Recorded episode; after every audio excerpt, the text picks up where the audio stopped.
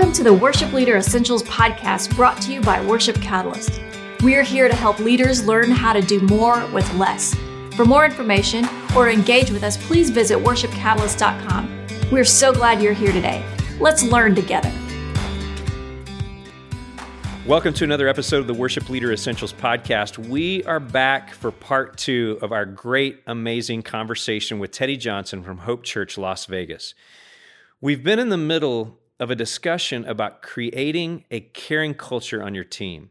Now, if you missed our last episode, you're going to want to go back and check that out. It's amazing. And this next one, even better. All right, let's dive back in.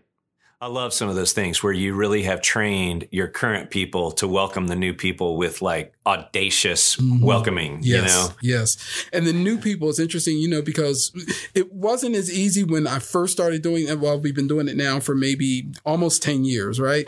And so, um, uh, but now it's just who we are. It's just our culture. And so the new people remember how they were welcomed. And so they just naturally do it. Yeah, it's yeah, like, yeah. it's just kind of, yeah, it's kind of who we are now. You know, um, I think that sometimes the opposite of that is that people get a little bit territorial or siloed and like, oh no, we don't need another alto. Mm-hmm. I'm an alto, mm-hmm. you know? Mm-hmm. And so I love the way that that really fights and pushes back against that. Yes. You also said a minute ago that you guys are a family. Mm.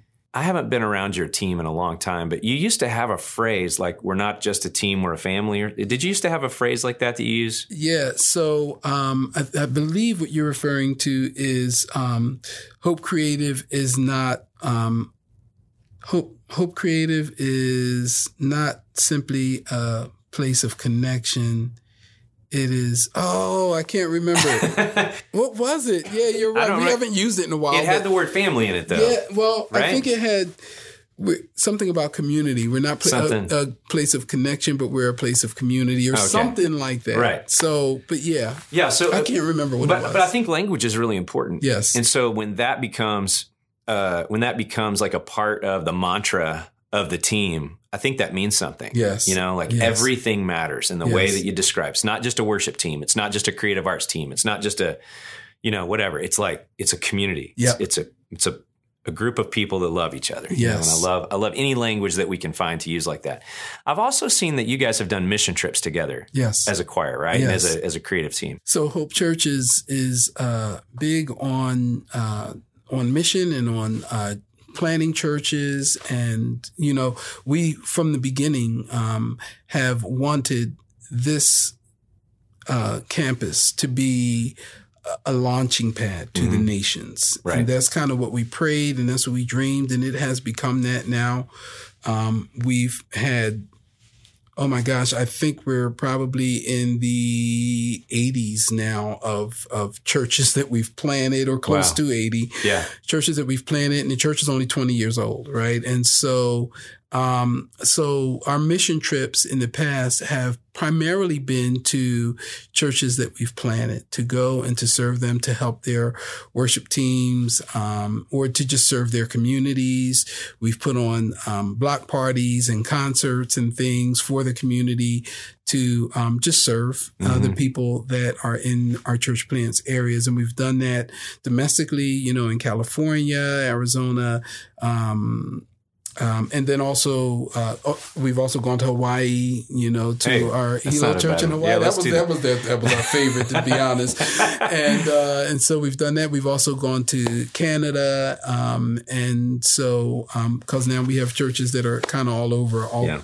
almost all over the globe. Yeah, that's so, great. Yeah. Uh, one thing that we've seen over and over again is that unity is relationships plus mission. You know, a lot of times it's just people think it's just knowing one another. Yeah. But mission drives relationship better than relationship drives mission. Mm. So like when you say our our not just church, but like our creative, we're yes. going to go and we're going to serve the poor, or we're going to go help a church plant, or we're going to do whatever. Yeah. Those the unity follows the shared mission. Yes, that's good. That's true. And and I've noticed that you know, it's the, the mission. That's great how you said that because the mission always strengthens always our unity. Yeah. You know, and you come back a better team because of it. You, you come back closer. Mm-hmm. The, the family dynamics always stronger. And so, yeah, I would, I would highly encourage, um, even if you can't take the entire team, if there's just a segment of the team, you know, those of you that are in leadership, um, um, over a worship department or whatever, as often as you can, you know, get outside of the walls of that church yeah. and do things together, even if it's something in your community, serving the homeless together. I've taken our, our team, our entire choir one year actually, um, went and served the homeless on Christmas Day That's together. Awesome. And that was probably everyone's favorite Christmas of all. We went and we served, we sang for them. Um, and we've done it several years, but you know, only one time we took the entire choir. Yeah.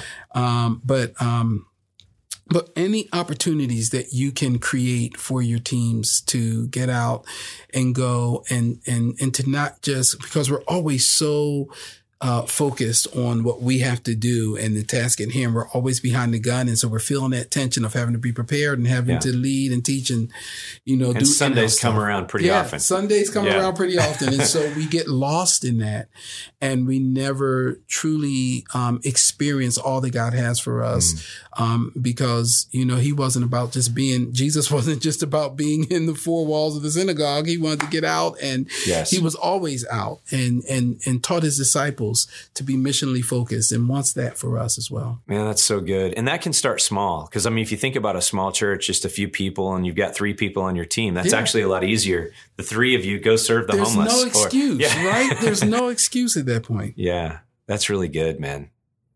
I love that. I really do. I love the way that.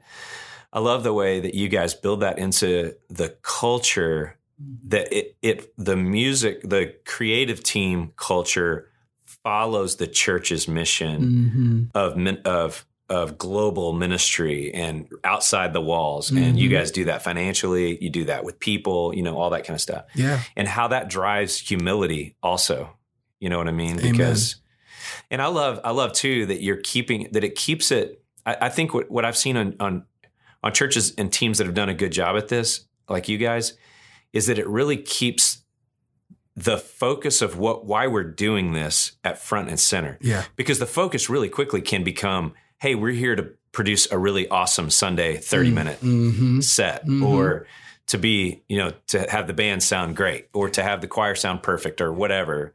But no, that's not really the mission at all. Right.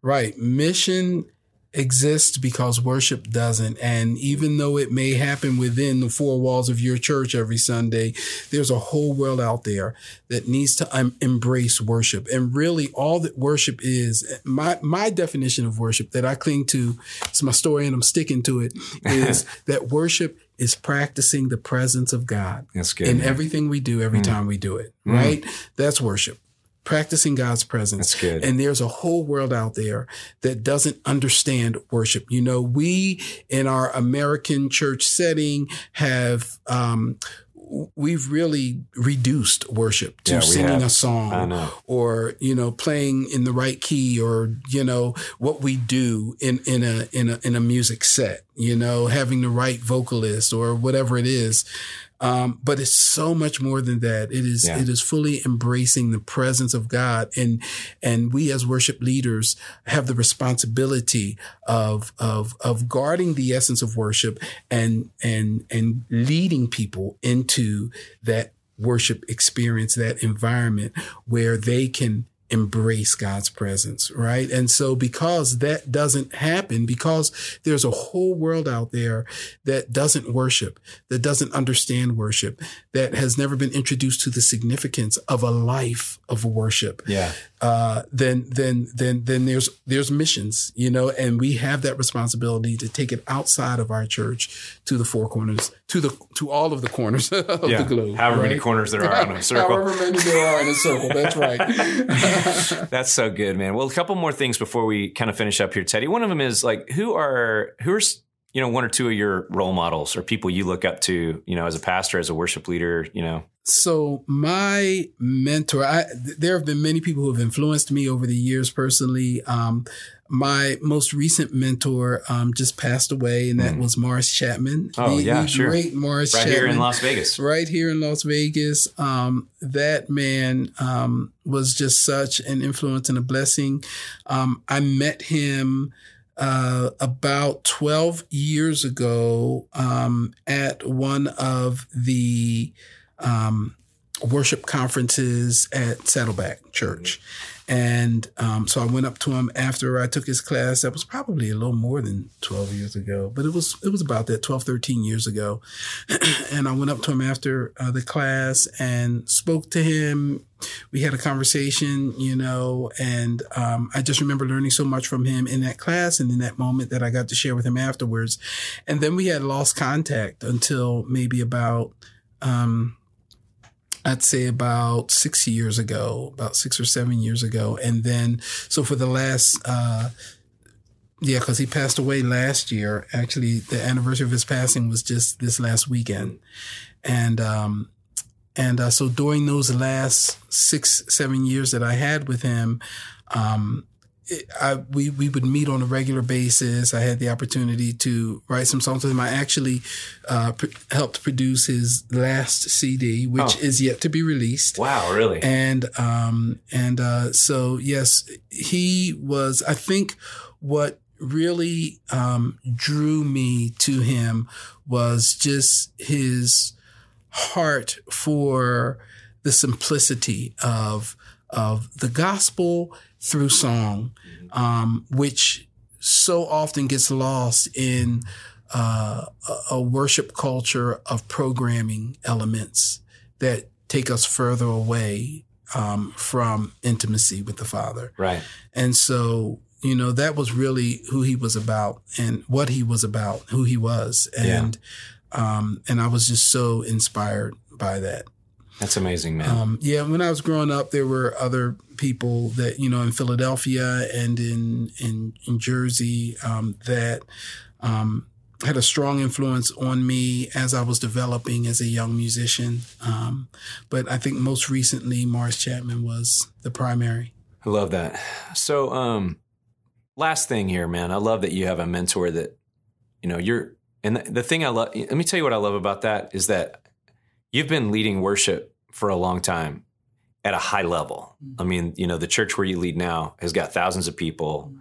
you know, bunch of services, huge team. Like you've got all this. And yet you said, I need a guy that's going to pour into me. Mm-hmm. You know, mm-hmm. like I haven't reached the top. So I've important. got I've got more to learn. So important. Um, yeah, I, I I don't think that we should ever any of us regardless of how much we accomplish, how much we achieve, how blessed we are, um, should get to that place, allow us to get our, allow ourselves to get to that place where, you know, we stop learning, stop growing, stop being poured into. There's always, even at 99 or 100 years old, safety in a multitude of counselors. And yes. we've got to allow, you know, the, the Holy Spirit speaks to us in a variety of ways. You know, his word is the primary way, but he also uses other believers. And, you know, the minute that we stop allowing other believers and other people to pour into us is the minute we stop, the moment that we stop growing is the moment that we stop honestly hearing from God. Yeah. Because, you know, if we are to hear fully, um, from God and and and to really be able to ascertain his voice in in every area of our lives then we've got to be open to the variety of ways in which in the variety of contexts through which he speaks to us. And and a big part of that is the believers that he's placed in our lives that's so good man another way that we talk about that a lot is if you've quit asking questions about something, mm-hmm. then you've shut yourself off to learning. Yeah. So just always yeah. ask, always ask. And yeah, it's, a, yeah. it's a humble place to be, you know, because we all want to be the expert, right? We do. We do. And we, um, you know, it's in, especially in those moments that, um, that we've experienced a lot of hurt and pain, you know, sometimes mm-hmm. that causes us to shy away from, you know, um, what God is specifically calling us to. I mean, I, early on, before I came to Las Vegas, um, I had a recording contract and I was um, with a record label. And one of the, you know, I considered uh, my my management at that time um, someone that you know was like a, a, a, kind of a mentor to me because he was a very extremely influential um, secular um, songwriter and musician in Philadelphia. Um, and, you know, that didn't go well. And part of that relationship with that record label is what kind of propelled me into, uh, first of all, moving, transitioning to Las Vegas. Mm-hmm. And then secondly, um, just truly putting all of my, pouring all of my, my life and, and into, um, the, the context of the local church. Um, I, I knew then when God transitioned me from the East Coast to the West Coast, um, that that lifestyle of uh, you know, touring and I, I, it's all great. And again, we've done missions. That's which is different from touring, very different. But I, I, knew that that's not what God was calling me to. It became very crystal clear. Yeah. And um, and so as I transitioned from that life of you know contracts and and recording and and touring and all of that to understanding and, and embracing the importance of the local church and how God desires to use the, the local church and his worship within the local church to expand his kingdom and to fuel mission, you know, his mission throughout the world. Um, then, then that became, you know, a, a, passion for me. It became a source of strength for me. And, um, and I, from that, um, and from the hurt that I experienced, understood that it was um, not just an option, but it was um, probably a, a, a, primary focus, and, and it was mandatory for me to um, surround myself with uh, a body of people that could mentor me, that could shepherd me, that could love me, that could guide me, lead me. I didn't have that when I was on the East Coast. Right. I didn't have counsel, you know, the the the the team in the core of mentors that um that would really help shape the direction of my life. And so coming here and having people like Papa Morris who helped really focus me into God's call for my life in a ve- with a very narrow focus. Mm-hmm. Um, um, I think really um, just impacted yeah where I, where I am now. All right. So last thing, as we uh, think about most of the uh, or many of the people that listen to the Worship Leader Essentials podcast are newer worship leaders, or um, you know just haven't been doing it as long. So give us a give give uh, a younger or newer worship leader some sort of some sort of blessing, some sort of charge, some sort of help today? What can they do? What, what should they be thinking about as they develop this ministry? I would say um, to a young worship leader that the ability to um, express yourselves through music is a gift, and it is a significant gift by God. Um, it's been given to us by God for His glory. And I think far too often as young musicians, there are too many of us that um, are tempted to to use that gift or to see that gift as some ability that we've kind of conjured up on our own something within us that is good. And the Bible says that there is nothing in us that's good. Right. You know, anything that's good within us comes from God. And so what happens to too many of us as young budding musicians is that we let pride and ego get in the way and we begin to see ourselves as more than what we really are. Mm. And so my greatest charge and my greatest challenge, as simple as it may sound, is to remain humble mm. and to remember that you are not your own. You've been bought with a price. That was the blood of Christ. And we belong to him. Our gifts belong to him.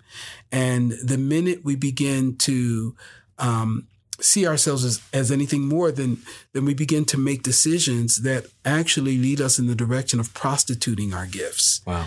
Instead of allowing the Lord to order every step we take um, in a way that He um, has designed for us and not our own course of action, maybe because of what may afford us the, the most money or uh, may give us the most fame or put our name out there or give us the most likes on social media.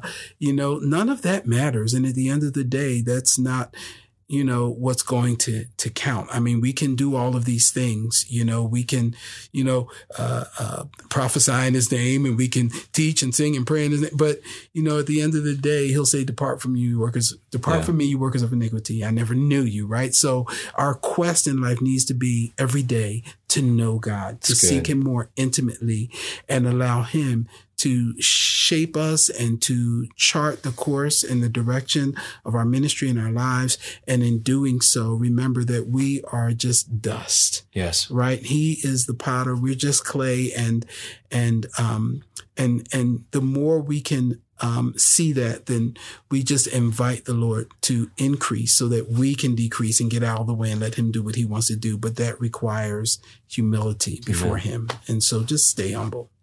That's a good word, man. Thank you.